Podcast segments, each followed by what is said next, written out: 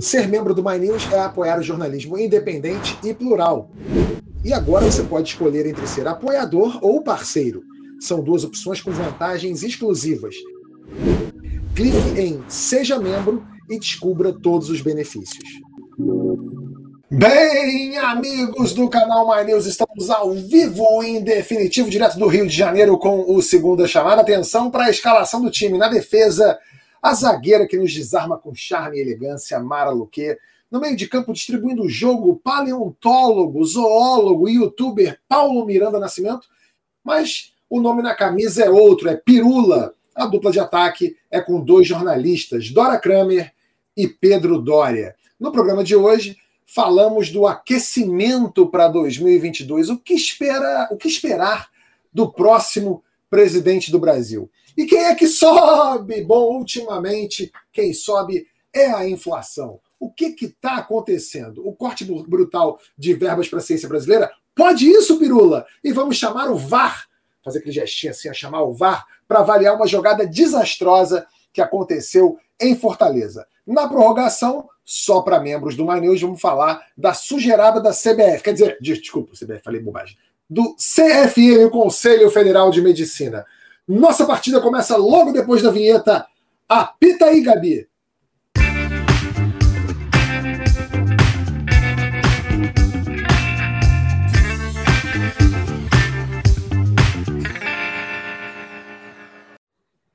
Que Brasil o próximo presidente da República vai encontrar. Hoje vamos falar de inflação, cortes de verba, problemas muito atuais. Eu estava vendo, vendo, um vídeo seu, Pedro, é, em que você dizia que o próximo presidente, não importa quem seja, vai ser odiado por metade da população.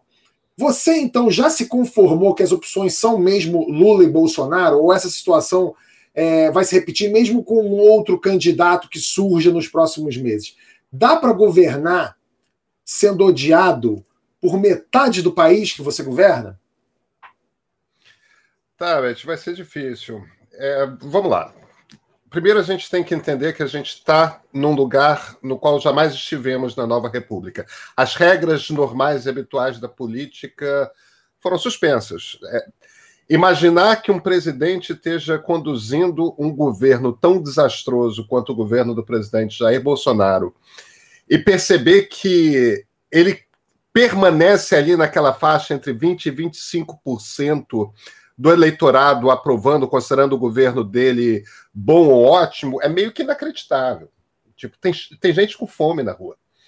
A, a gente, desde o plano real, não vive uma situação dessas. A, a, a inflação está absurda. O, o dólar daqui a pouco está em seis. É, é Quer dizer, a gente tem aproximadamente um quarto da população brasileira vivendo no mundo paralelo. E estão vivendo no mundo paralelo mesmo, que é um mundo paralelo midiático, né? Se informam por canais de YouTube específicos, se informam por WhatsApp, se informam em sites muito específicos, por certas rádios, e, e, e aparentemente não vão sair dali. Bolsonaro, nas pesquisas de opinião, olhando para as eleições de 2022 está ali pelos 20, 25% também de intenção de voto. Lula está, dependendo da pesquisa, entre 40% e 48%, ou seja, quase 50%. O candidato a tirar do segundo turno não é Lula, é Bolsonaro. Sendo que o nível de resiliência que o Bolsonaro tem sido capaz de mostrar, ele não baixa desses 20%. Ele não sai dali, ele não, não, não cruza essa linha. Eu não consigo imaginar o que, que esse presidente da República tem de fazer a essa altura do campeonato para perder essa turma. Então, para qualquer candidato de terceira via, esse candidato precisa contar com o despencamento do Bolsonaro. E nada indica que isso vai acontecer. Então a gente tem que trabalhar com o cenário Lula-Bolsonaro. Um cenário Lula em Bolsonaro indica necessariamente uma, uma vitória do Lula, porque também não é muito trivial imaginar como que o, o Bolsonaro possa passar disso. Percebe?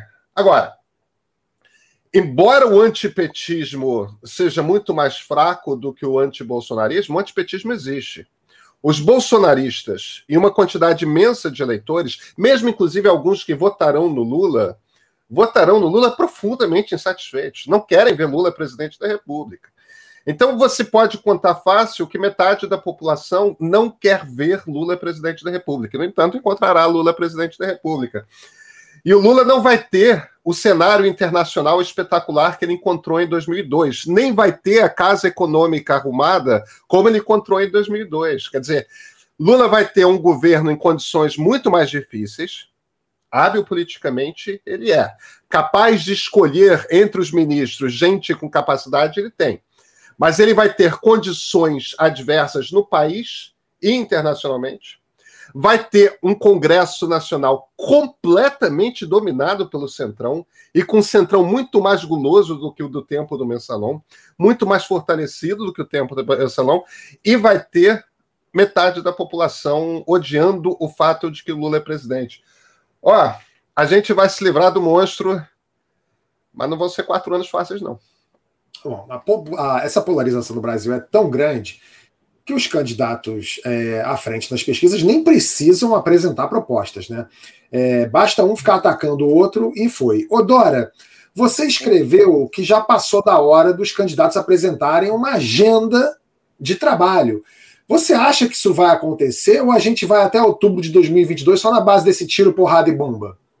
Não, eu acho que vai, vai acontecer. Eu discordo um pouco do meu amigo respeitabilíssimo Pedro Doria quanto à, à estabilidade desse quadro, tá? Queria falar um pouco disso. Eu não acho, é, eu não acredito que necessariamente Lula e Bolsonaro. As outras eleições, as eleições anteriores da redemocratização para cá mostraram que em quadros mais estáveis do que nós estamos hoje, o que as pesquisas apresentavam nos anos anteriores às eleições não se uh, configurou. Fernando Henrique estava em dificuldade, com Lula lá em cima, acabou sendo reeleito. A Dilma estava às voltas com as manifestações de junho, acabou sendo eleita, o Lula estava às voltas com o mensalão e foi reeleito, então eu acho que o quadro, quadro está indefinido, uh, esses, uh, esses atores aí de, dessa,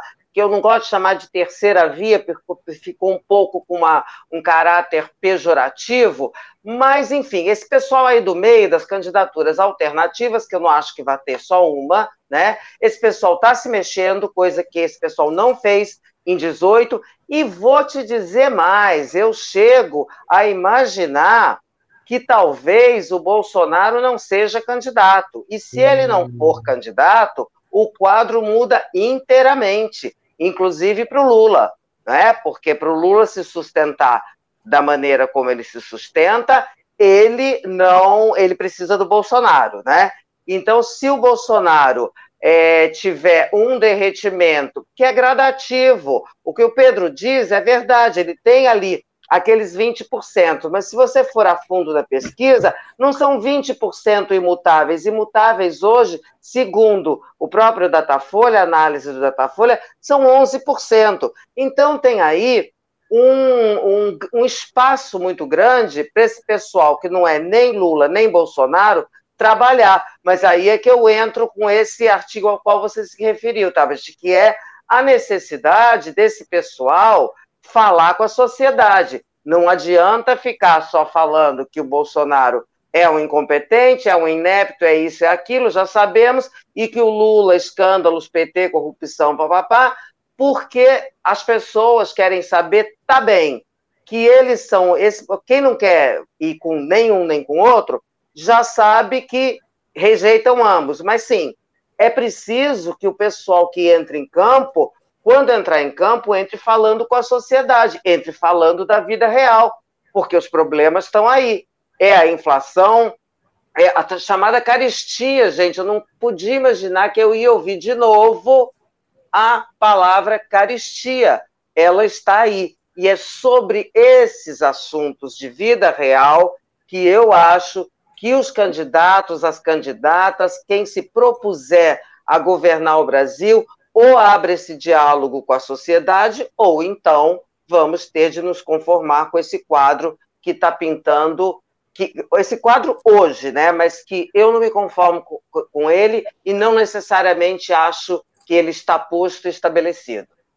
Eu que sou um isentão da terceira via, eu vou concordar com vocês dois. Eu acho que o Pedro falou umas coisas que eu concordo plenamente, e você também, Dora. É, esses 20% que o Pedro fala que é uma linha que realmente Bolsonaro não cruza, eu acho que esses 20% tendem a cair conforme a gente for chegando num cenário mais sólido de vitória do Lula. Porque essa galera é uma galera que votaria em Lúcifer para não votar no Lula. Assim como tem aqueles caras que votariam em Lúcifer para não votar no Bolsonaro. E aí que pode surgir o, o, tal nome da terceira via, que aliás é bem curioso, né, Dora? Como você falou, que esse nome está ficando, essa, esse, termo, esse termo está ficando pejorativo. Esses candidatos da terceira via, eles não parecem, até este momento, é, empolgar nas pesquisas aqueles que não estão nas suas próprias bases. Né? Eu vejo gente se queixando é, que Bolsonaro e Lula não fazem aceno ao centro, falam só para os convertidos. O, o, o, Pirula, se o Lula e o Bolsonaro não faz nada para agradar os moderados, é, esses moderados eles são realmente minoria no Brasil de hoje? Eu, que sou esse isentão, comecei a falar que eu sou irrelevante para esse resultado? Olha, para mim é uma, é uma situação bem complexa. Também eu, eu acabo concordando com o Pedro e também com a Dora, que eu acho que assim, o grande ponto é que eu acho que é, teve 20. Quanto foram? Foram 30% de pessoas que não votaram em ninguém no segundo turno de 2018? Foi uma, foi uma parcela. Mais, isso. Foi mais ou menos dessa, né? E eu. Isso é muita Foi um terço do, do eleitorado, mais ou menos. Foi isso por aí. Exato, mesmo. isso é muita gente. E a gente tem que lembrar também que. Eu não lembro agora qual foi a porcentagem também. É aquela coisa, vim super bem preparado para isso, né? Mas ficou faltando. eu não lembro qual era a porcentagem, mas se não me engano, era em torno de. Era mais de 6 milhões de pessoas que era o famoso voto Bolso-Lula, né? Aquela galera que, se o Lula concorresse, ia votar no Lula.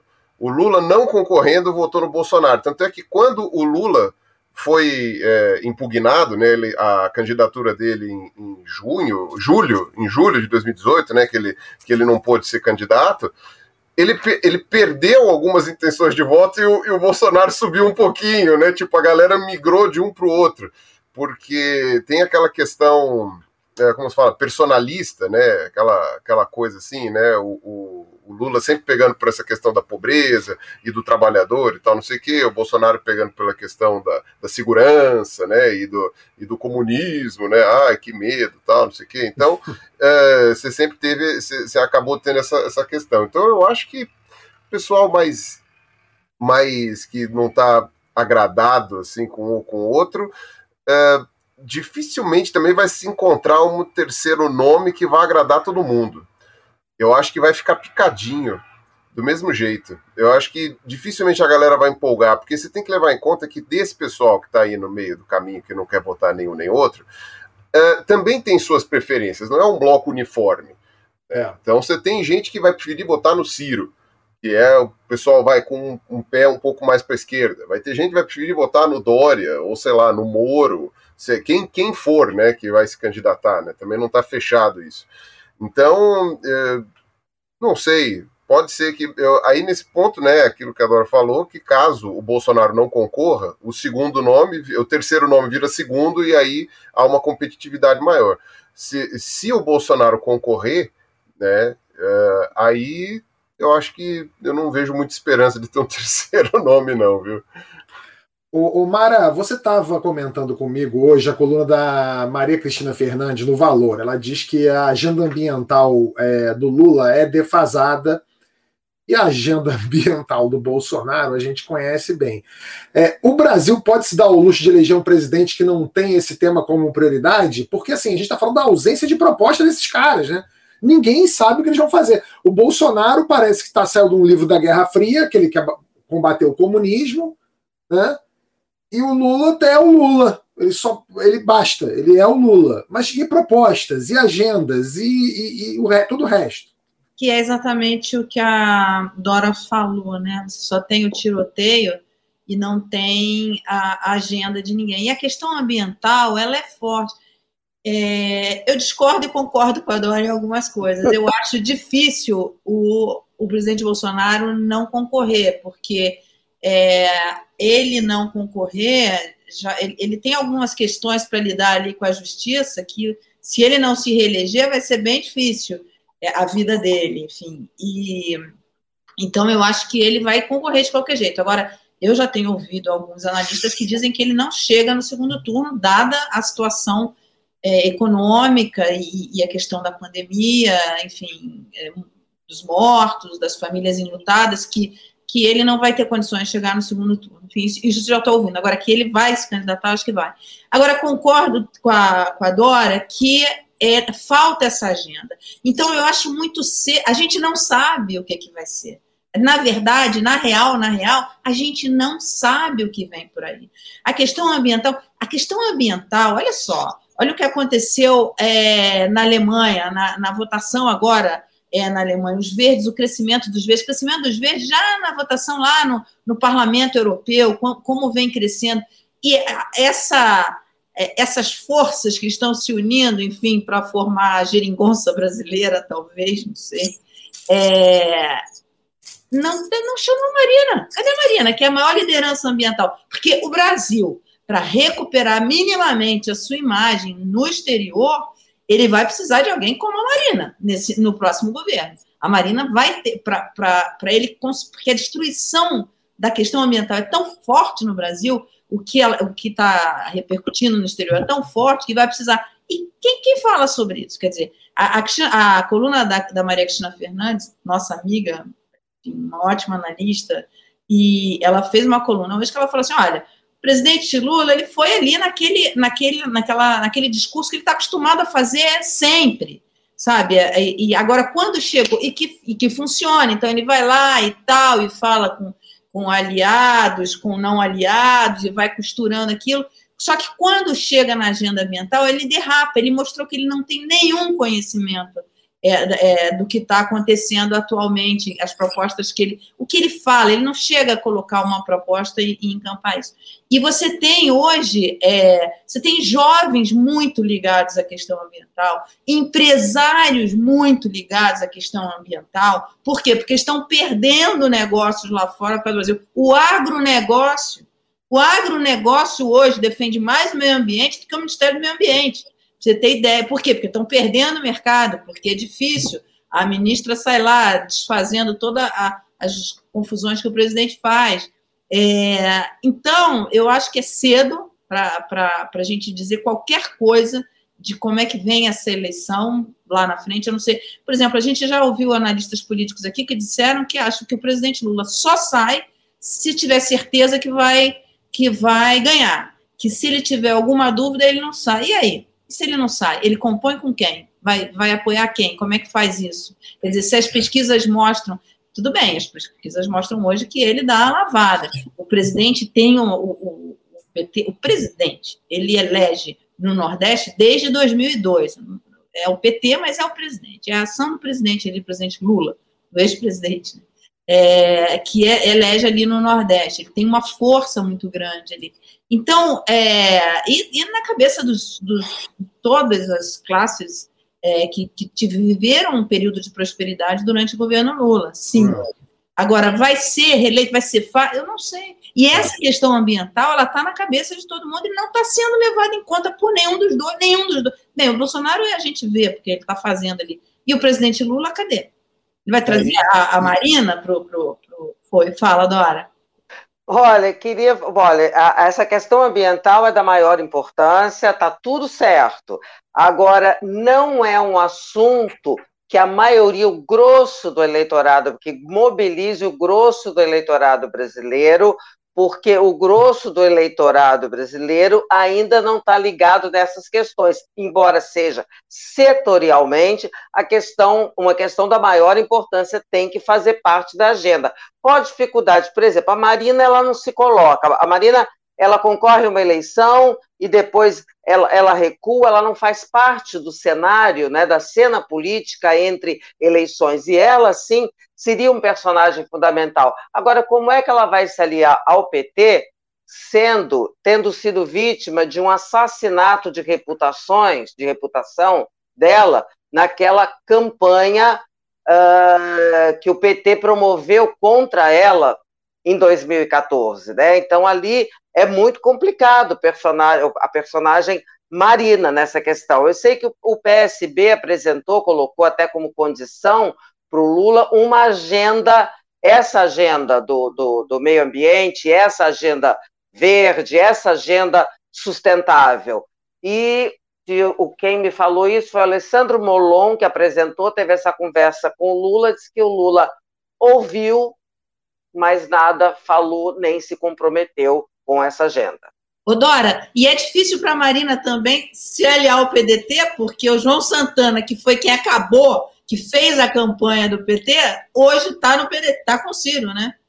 Pois é, exatamente. Pirula quer falar uma coisa. Fala, é, é, é, rapidamente aí, né? Eu tive envolvido com a questão ambiental por muitos anos, né? Ainda, ainda não, não tenho mais contato muito com o pessoal dos movimentos ambientalistas, mas me considero um ambientalista praticante. Uh, o grande ponto é o seguinte, né? Eu tô assim, uh, a gente sabe que vai haver um colapso ambiental em breve, e isso não vai demorar, tá? Pelo menos assim, a, a, a, o clima e a, a, dinâmica, digamos assim, atmosférica e tudo mais que a gente está acostumado no Brasil vai mudar em breve. Já está mudando. Né? Já está mudando, a gente já está vendo ali uh, efeitos diretos da redução de, de, de, de floresta, né? então já estamos tendo secas mais intensas, e quando tem chuva, tempestades mais intensas, e, e você vê aquela tempestade de de solo, né? Porque aquilo lá não, era areia, né? Aquilo lá era solo degradado que cobriu o interior de São Paulo agora, né? Então isso é, vai, assim, não é nem só uma questão, né? Óbvio, o eleitorado de fato ainda não está lá muito ligado com isso, pelo menos não o grosso do eleitorado, talvez o pessoal mais jovem aí, mas uh, vai ser uma questão de prioridade, né? Para qualquer presidente que vier depois, porque a falta d'água está diretamente relacionada com isso e vai piorar e, e, e a produtividade agrícola vai vai para o saco, independente até da, da, da, de como que vai ser vendido para o exterior, não, mas é porque a França cobra o selo verde para conseguir comprar. Não, não, vai ser independente, a galera vai começar a ter perdas absurdas, homéricas de safra e, enfim, de, de toda uma série de coisas. Isso não vai demorar muito para acontecer. Na verdade, já está acontecendo, né? A falta d'água é um exemplo disso. Então a coisa vai, vai, vai pegar bastante. Isso daí vai impactar ah. absurdamente a economia e, e essa política antiambiental do Bolsonaro uh, não, não, assim, vai cobrar um preço uh, muito, uh, assim, muito salgado para a gente no, no, nos próximos anos, né? E toda essa política que o PT sempre teve durante esses todos os anos de governo, que era uma coisa mais nacional desenvolvimentista, né? Talvez algumas pessoas discordem do termo, mas era aquela coisa lá do plano de aceleração de crescimento e tal, e constrói hidrelétrica onde não tem que construir, faz não sei o quê, etc. Tudo isso daí vai ter que ser revisto. Tudo vai ter que ser revisto, né? E, não esquece, não esquece, Inclusive, Pirula do, do, do mote né, que eles é, trouxeram de volta do, do tempo do Getúlio, do Getúlio Vargas, né, que é aquela coisa, o petróleo é nosso. Né? O Gabriele ainda tem uma influência imensa na maneira como o PT pensa política energética, e é uma coisa velha, mas velha num nível primeira metade do século XX. Pois é, é Pedro. Inclusive, é... inclusive, Pedro, essa semana teve mais. É, teve um episódio que está diretamente relacionado a isso, né? Que leilão da Agência Nacional de Petróleo que ofertou 92 blocos para exploração de petróleo e gás natural. 14 desses blocos ficam muito perto de área de preservação ambiental, né? Fernando de Noronha, a tal da Joca gerou um protesto de ambientalistas e tal. E teve gente querendo recorrer ao STF. O resultado do leilão foi um fiasco. Apenas cinco blocos foram arrematados. E por que, que você acha que isso, que isso aconteceu, Pedro? As grandes empresas estão mais preocupadas com o meio ambiente que o governo brasileiro? Que os governos brasileiros? Otávio, você acha que Shell, você acha que Aramco, você acha que é, é, empresa chinesa de petróleo, você acha que essas empresas vão comprar, vão perfurar poço do lado de Fernando de Noronha? É. Entendeu? Eles não estão fora do mundo. É. é, é só o Palácio do Planalto que está fora do mundo. Entende? A gente está falando dessa questão toda de política ambiental. Não é só que o regime de águas brasileiro já está mudando e que vai impactar em safra e que já impacta no nosso a, a, a, abastecimento hidrelétrico. Isso tudo que o Pirula falou é rigorosamente verdade. Não é só isso, gente. É, a gente é um país que tem vento que não acaba mais, que tem sol que não acaba mais. A gente devia estar tá desenvolvendo esse tipo de tecnologia para vender caro para o mundo a gente tem capacidade de se eletrificar com tecnologias absolutamente limpas, e não é só isso. O desenvolvimento do mercado de crédito de carbono interessa demais, demais, demais a um país como o Brasil. A gente tem um quarto do nosso território que é uma floresta é, é, é gigantesca.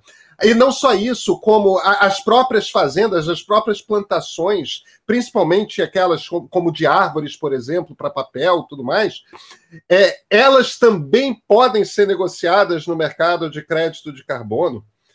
Quer dizer, não faz nenhum sentido o Brasil não estar se aproveitando ao máximo deste tipo de política energética que está surgindo no mundo. Por quê? Porque nós somos um dos raros países que só tem a ganhar com isso. Entendeu? A gente só... Agora, eu estou falando do Bolsonaro porque o Bolsonaro é, é, é, é, mais patético e mais óbvio. Mas essa coisa de do tipo de nacionalismo, hipernacionalismo que surgiu com a coisa do pré-sal, é, essa obsessão com a Petrobras, que não vão privatizar a Petrobras e tudo mais, é, é de gente que não percebeu ainda que não estamos mais no, no, tempo da Standard Oil, não estamos mais no tempo da, da Arábia Saudita trilha, trilhardária tudo mais. A era mudou. Entendeu? O tipo de nacionalismo trabalhista que pertence aos anos 40 e 50 é um troço que não tem mais encaixe no mundo. Estão tentando vender uma ideia de desenvolvimento que passou que envelheceu e, e, que não é mais suportada nem pelo mundo, nem pelo universo da geopolítica. É, agora, ainda bem, agora, é, ainda bem não, mas falou assim, agora, mesmo assim, é, a gente está falando realmente de uma política quase getulista aí nessa, nessa questão, né, quase. né? Que, é, Uh, mas aí, se você for levar em conta o que o Bolsonaro está fazendo, é uma política da Revolução Industrial, claro, né? 1880, claro, né? Claro, aí, quer dizer, claro, claro, é, claro, é uma coisa claro, que, assim, não, não, não se sustenta de jeito tô, nenhum. Ainda, pelo não menos... Estou tentando fazer, não estou é. tentando é. fazer uma falsa equivalência, porque não vejo equivalência. É, porque você vê que... São velhos menos, de maneiras diferentes. Uh, pelo menos durante vai, o segundo mandato do Lula, a Marina conseguiu gerar ali um mecanismo de controle, de destruição, uma coisa assim, algo que realmente foi efetivo, inclusive, né? Até Belo realmente... Monte, né? Eu ia falar é, exatamente Belo Monte, né? isso, Pedro. É. Quando aparece Belo Monte... É, aí é exatamente, né? Que foi 2011. E aí e não era, e não era é. só a Dilma com aquela coisa pedetista, brisolista dela, não, né? Era também o Lula reclamando: ah, não, aí vem ambientalista falar de sapinho, que tem que proteger e o Ciro, mais. E... e o Ciro.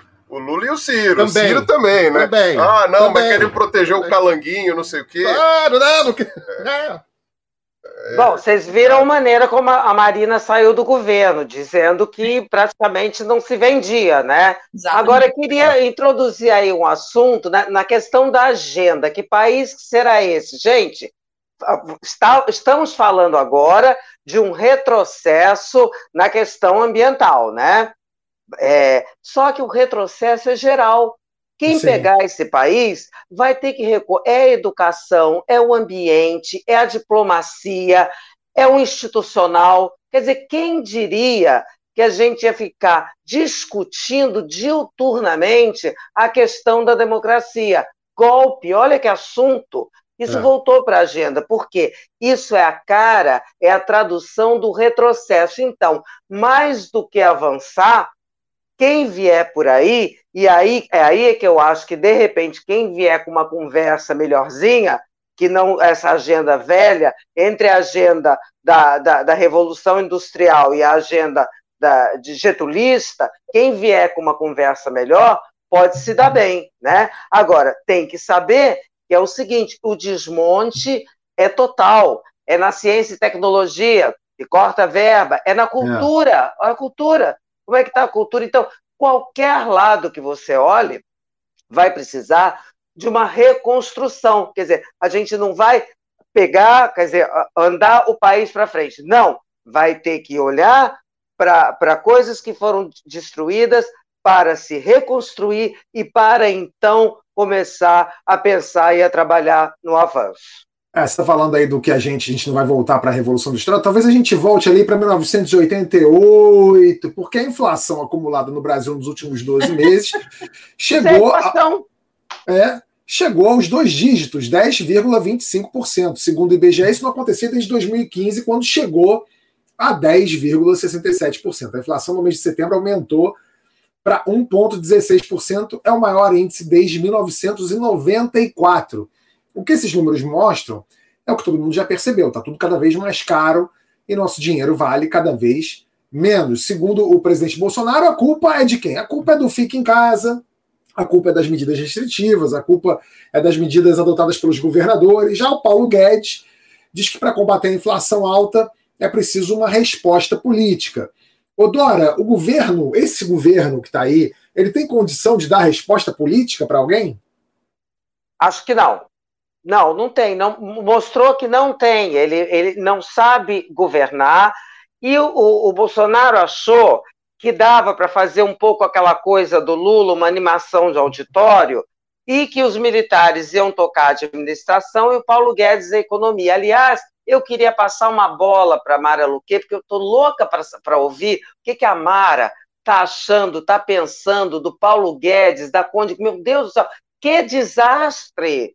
Que desastre! Eram os milicos de um lado, vão tocar, vai ser tudo de uma competência que, meu Deus do céu. Uma logística de Pazuelo. Uma logística espetacular. Uma logística de Pazuelo bonita. E tem mais. E vão enquadrar o homem. E aí, do outro lado, o Paulo Guedes mandando ver na economia ali reforma em cima de reforma e o troço é uma desgraça total. Isso é a impressão que eu tenho. Mas a Mara Luque, que é uma pessoa que sabe das coisas desse setor, queria te ouvir, Mara. Ô, Dora, você sabe que eu estava entrevistando, sim, um pouco antes da eleição do, do presidente, alguns meses antes, eu estava numa. Eu estava entrevistando um gestor de uma daquelas casas independentes ali no Leblon, e ele altamente empolgado ali com, com Paulo, com o Bolsonaro, dizendo que ia votar no Bolsonaro, não sei o quê.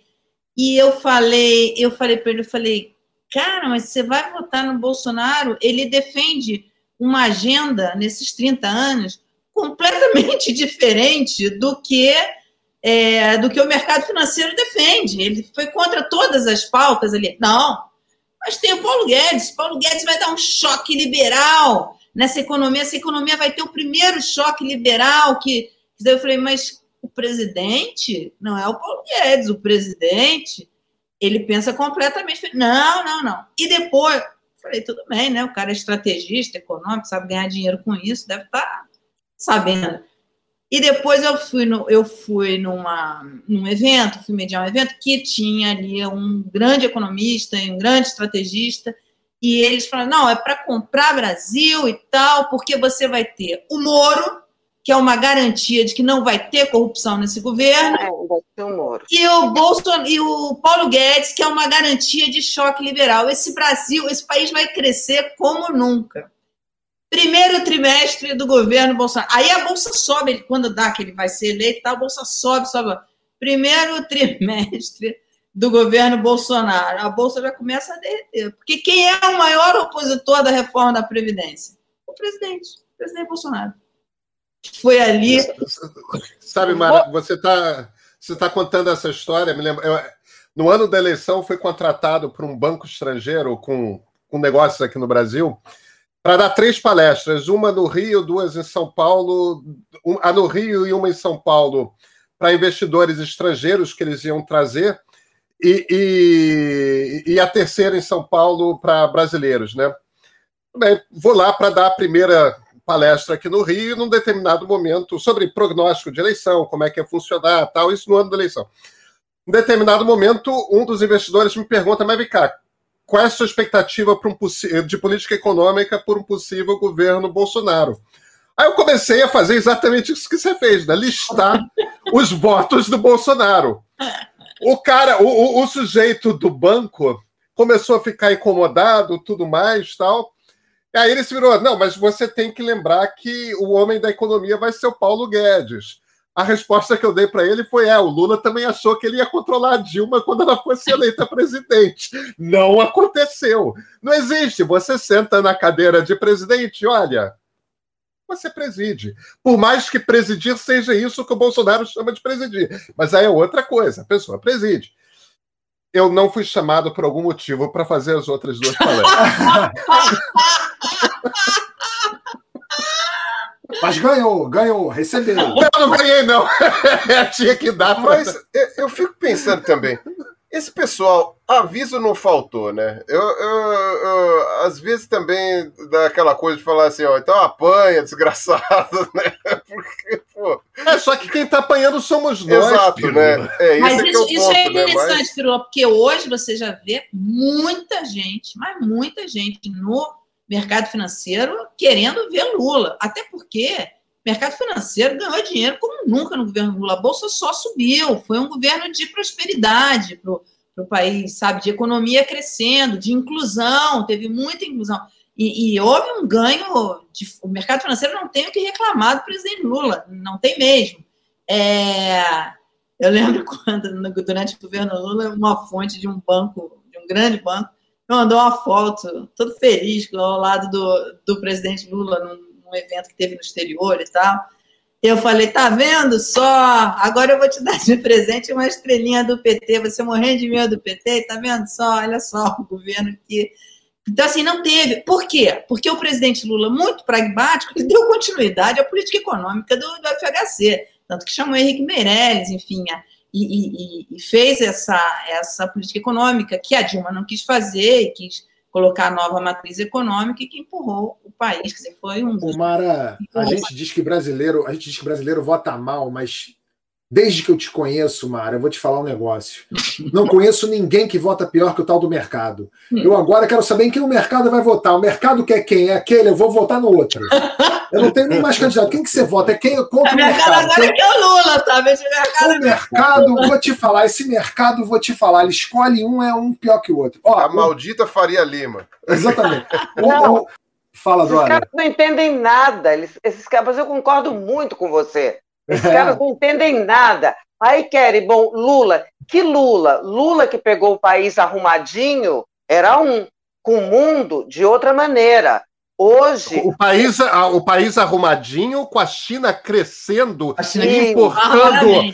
soja, petróleo e minério de ferro, a dar né? É, é, é completamente diferente. Oh, oh, tudo bem, tudo bem. Não, e, e, o PT com uma reputação lá em cima, com a moral lá em cima, hoje a moral está lá embaixo, o país e o mundo são completamente diferentes. Gente, eu tô com essas pessoas que você tem ouvido, ô, ô Mara.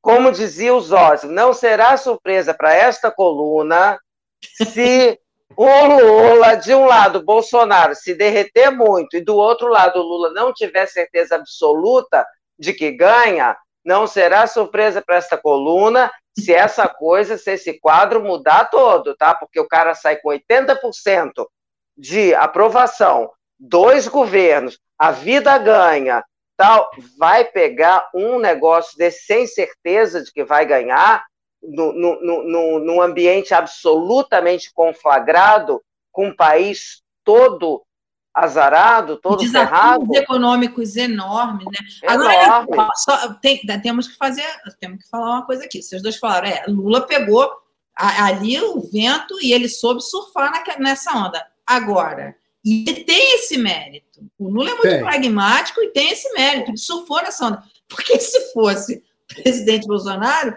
ia brigar com a China. ah, é comunista, quero papo com a China, entendeu? E Lula foi muito pragmático e soube surfar essa onda. É, o Bolsonaro, se o Bolsonaro pega o Brasil que o Lula pegou lá com o Fernando Henrique, né? Plano Real, China crescente, não, se, se, se, é o Bolsonaro, você esquece. Ele, ia, ele de fato, ele ia, ele ia conseguir É, eu, eu, ia falar um ditado aqui de muito baixo calor que meu pai falava, mas Dani, se eu vou falar, eu vou falar, o canal é meu, eu vou falar, é da Mara, eu vou falar. É aquela história, né? Para o mal fodedor, até os culhões atrapalham, né? É o, é o Bolsonaro. Então, é isso. O, o, o, o, Bolsonaro também disse que a inflação alta é um problema de vários países e que o Brasil é um dos que menos sofreram com a pandemia. Ele citou o Reino Unido e Portugal como países que estariam em situação pior que a do Brasil. Mas quando a gente olha a previsão que a OCDE fez para a inflação de 2021 entre os países ricos e emergentes, o Brasil é o terceiro com a maior taxa, bem na frente de Reino Unido e Portugal. Olha só aí na tela. É, a, em primeiro está a Argentina com 47%, Turquia com 17,8%, Brasil 7,2%, Reino Unido é o 14 com 2,3%, e Portugal entra na média da zona do euro com 2,1% de inflação em 18º lugar. Pedro, olhando assim, dá inveja né, do Reino Unido e de Portugal. E olha que os ingleses estão com um problemão por causa de desabastecimento né, relacionado ao Brexit, etc. Né? É, eles estão com um problema que está diretamente relacionado ao nosso problema, né? É, é, essa, essa onda de políticos de direita que são autoritários e operam na base da mentira. É claro que o Boris Johnson uma, uma versão muito mais sofisticada, né? recita, recita verso em grego, né? Estudou em Oxbridge, não lembro se foi Cambridge ou Oxford, mas o, o, uma das duas, quer dizer, tem uma, uma sofisticação, mas é um grande demagogo. E, e, e, a campanha do Brexit foi exatamente a eleição do Bolsonaro, foi a eleição do Donald Trump. Ou seja, você mente, mente, mente, distorce, distorce, distorce, captura a atenção de uma quantidade suficientemente grande de pessoas frustradas, ressentidas e que acham que o problema do mundo e o que atrapalhou a vida foi a globalização, foi a liberalização da economia, foi a, a entrada do raio daqueles imigrantes e tudo mais, você pega, convence essas pessoas de que há uma realidade paralela e pronto.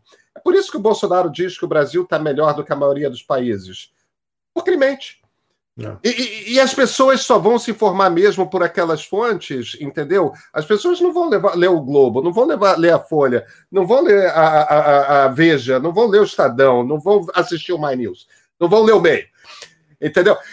Aí dá nisso. É, entendeu? É dá nisso.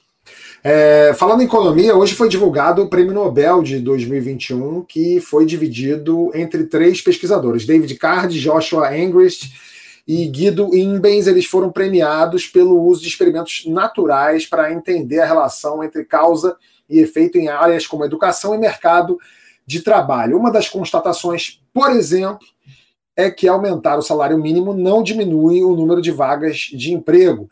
Eles foram premiados por revolucionar o método de pesquisa empírica na, é, nas ciências sociais. Mara, o que, que isso vai significar para o futuro do trabalho?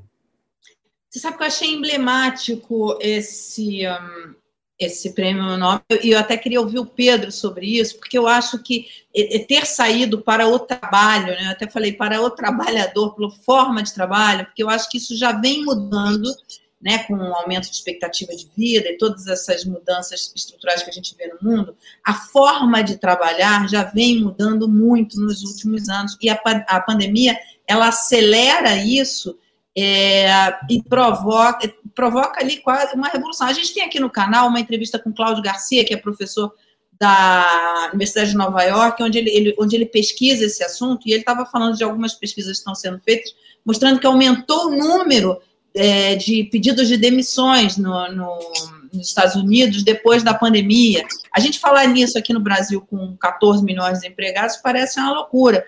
Mas não, ele falou assim: olha, as pessoas querem mais qualidade de vida, a forma de trabalho mudou. A gente viu, mesmo o trabalho remoto, que então ele vem fortemente com a pandemia, mas ele já vinha acontecendo, né? A pandemia ela acelera isso.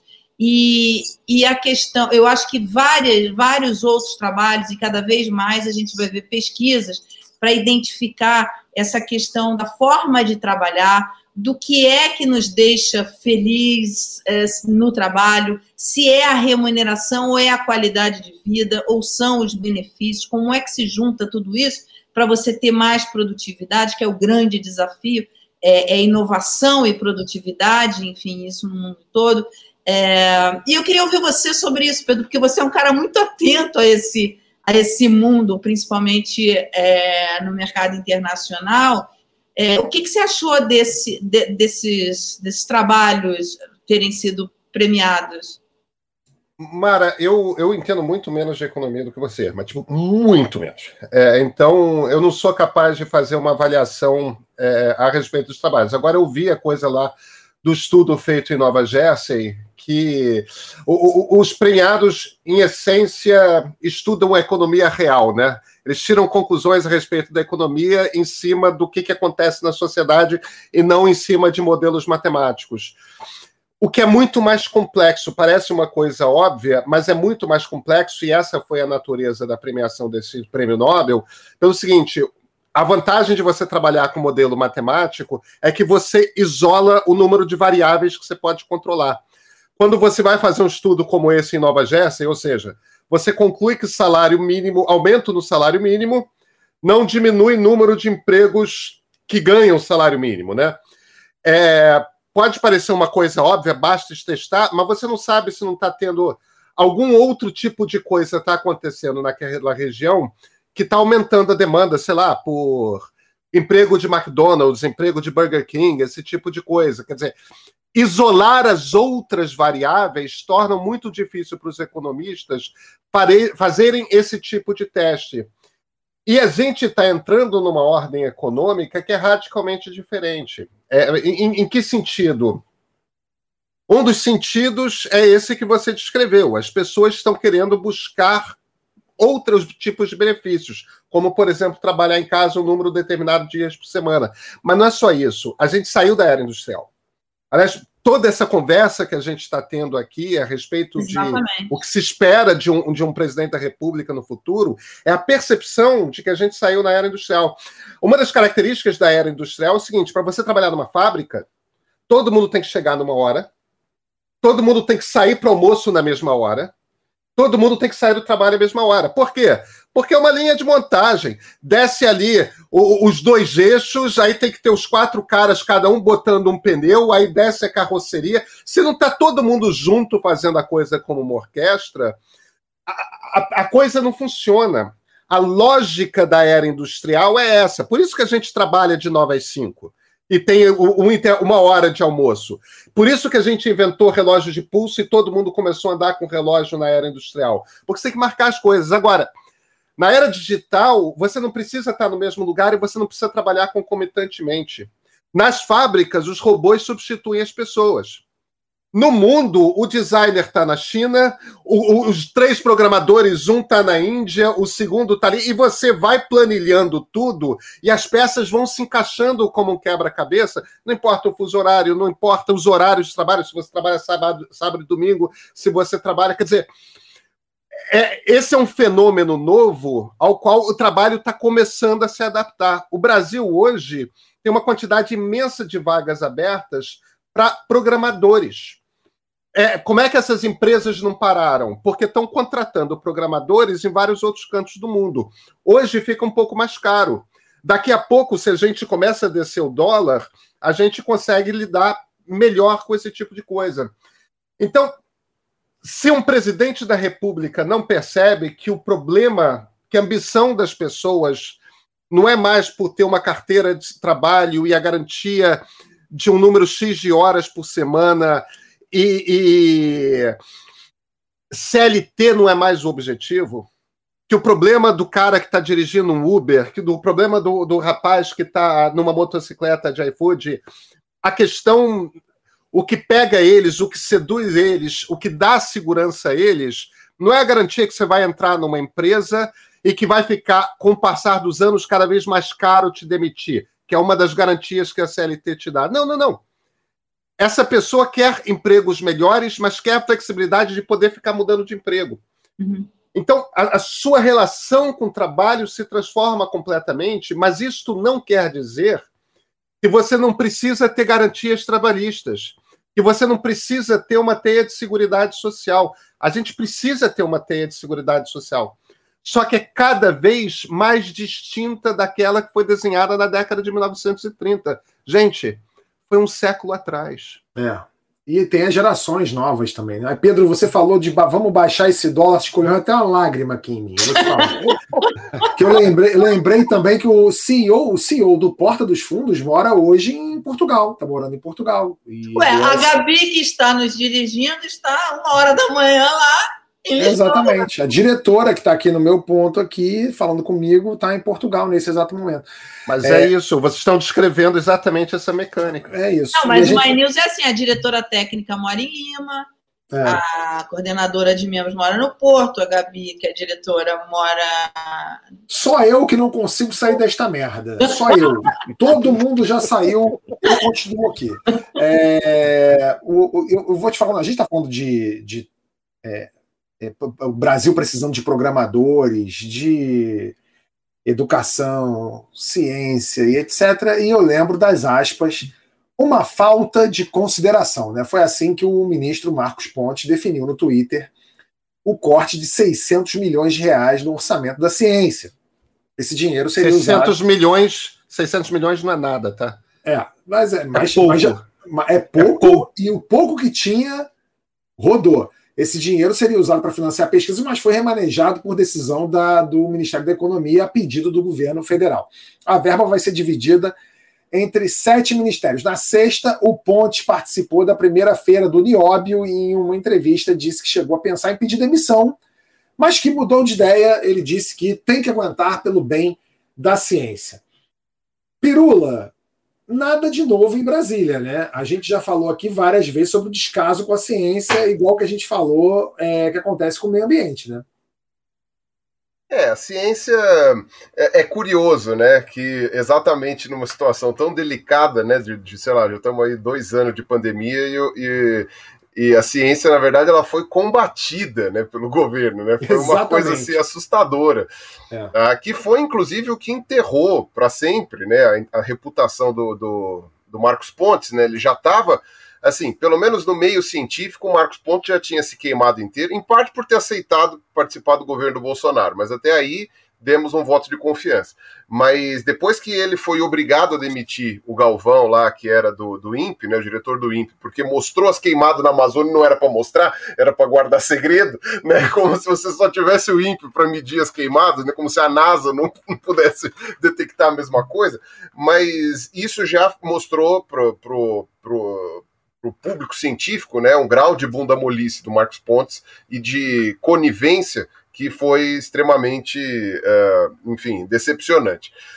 A pandemia só escancarou isso mais e mais, né? Ele ficou falando negócio de cloroquina, ivermectina, recebeu aquele deputado lá que parece o Urtigão, lá que eu não lembro o nome lá também, que veio apresentar a cura, sei lá das quantas lá, uh, apareceu em multidão sem máscara tal. Então, quer dizer, o, o, falou que íamos desenvolver uma vacina do Ministério. Que vacina o quê? Quer dizer, é, é é uma.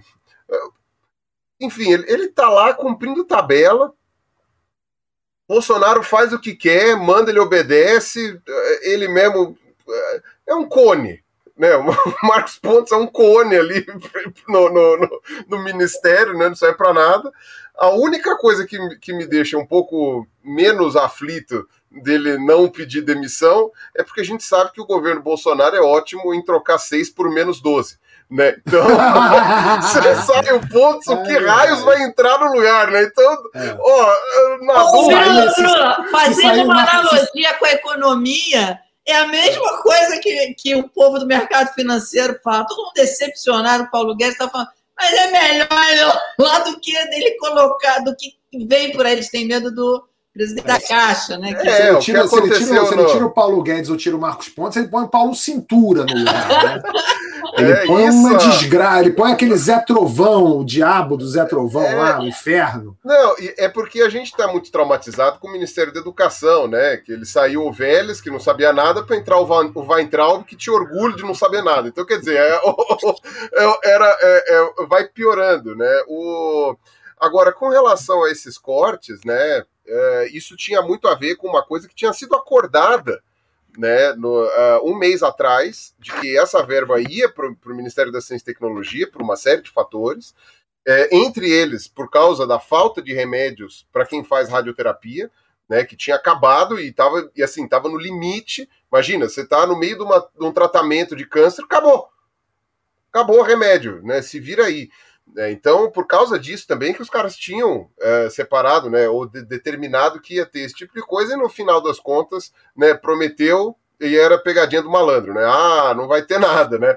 E é, eles deixaram ali, acho que 50 ou 60 milhões, que é aquela, os 8%, né, que, que ficou, eles deixaram para justamente para pelo menos garantir a produção dos remédios, mas todo o resto que já estava sendo já planejado para ser aplicado em uma série de outras pesquisas, inclusive pesquisas vinculadas à área de, de, de saúde, né, que o pessoal costuma é, colocar como mais relevante por uma questão de, de é, aplicabilidade, né, especialmente numa pandemia, inclusive isso, que ia ser bolsas, projeto de pesquisa tal, não sei o quê, foi tudo suspenso, né? Então é, é, é, aquilo, né? Prometeram uma série de coisas que não vieram, né? Foi todo mundo feito de trouxa e, e, isso também não é de surpreender. E no caso foi o Ministério da Economia, foi o próprio Paulo Guedes que, que, que mandou não colocar na ciência e tecnologia, né? que é o que ele tem, o, o que ele tem meio que feito né, desde o começo. Né? O Marcos Pontes falava. O, o, discurso do Marcos Pontes no primeiro ano é: vou falar com o ministro Paulo Guedes. Tá bom, né? Batia lá na porta lá, o Paulo, o Paulo Guedes falar. Paulo Guedes nem sabe quem ele é ainda. É, Paulo Guedes não sabe quem é. aí, esse astronautazinho aí, ó, dá, é. dá um Daí um, vai pedir um travesseiro para ele. É. Dá um travesseiro da NASA. É a única coisa que o Paulo Guedes vai pedir para ele. Um travesseiro, travesseiro da NASA. É, meu Deus. Ô, ô Dora, para encerrar esse nosso primeiro bloco aqui, a gente começou hoje nosso papo falando sobre 2022, candidaturas, esse Brasil polarizado, Lula de um lado, Bolsonaro do outro. Estamos terminando aqui falando sobre ministros Cone e bunda molice para dar um nó, para encerrar aqui esse primeiro bloco, antes da gente ir para a parte só para membros, onde eu vou inclusive responder alguns comentários que mandaram aqui. É, a tal da terceira via, né, que está vindo por aí com alguns nomes, tem dois, dois nomes aí especulados que são de ex-ministros do Bolsonaro.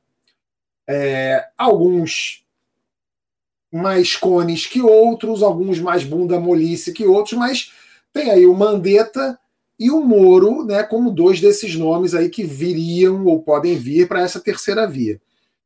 É, você acha que algum desses dois nomes, a gente já falou aqui do Ciro também, que é um, um, nome postulante dessa terceira via, tem o pessoal do PSDB que vai se decidir aí entre o Dória, Dória e, o, e o Eduardo Leite, mas esses dois aí, o Moro e o, e o Mandetta, você acha que eles conseguem se candidatar e descolar, tirar da, da testa o adesivo de eu fui ministro deste Bolsonaro?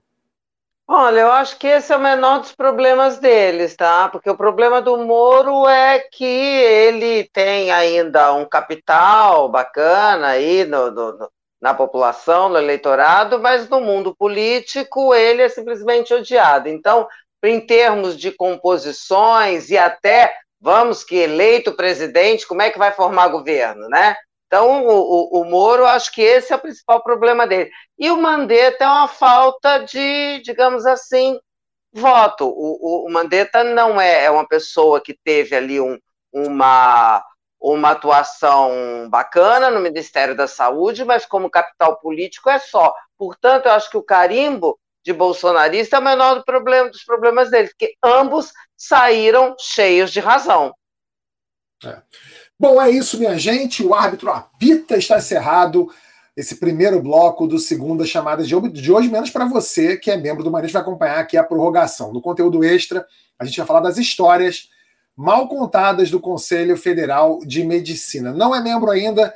Se inscreve que dá tempo aqui nesse botãozinho azul aqui, inscreva-se aqui embaixo, beleza? Vai aparecer lá na aba comunidade para você o vídeo e você continua aqui com a gente. A gente vai para um Rápido intervalinho aqui para quem é membro. Se você não é membro, até semana que vem com mais um Segunda Chamada. Beijo, até já.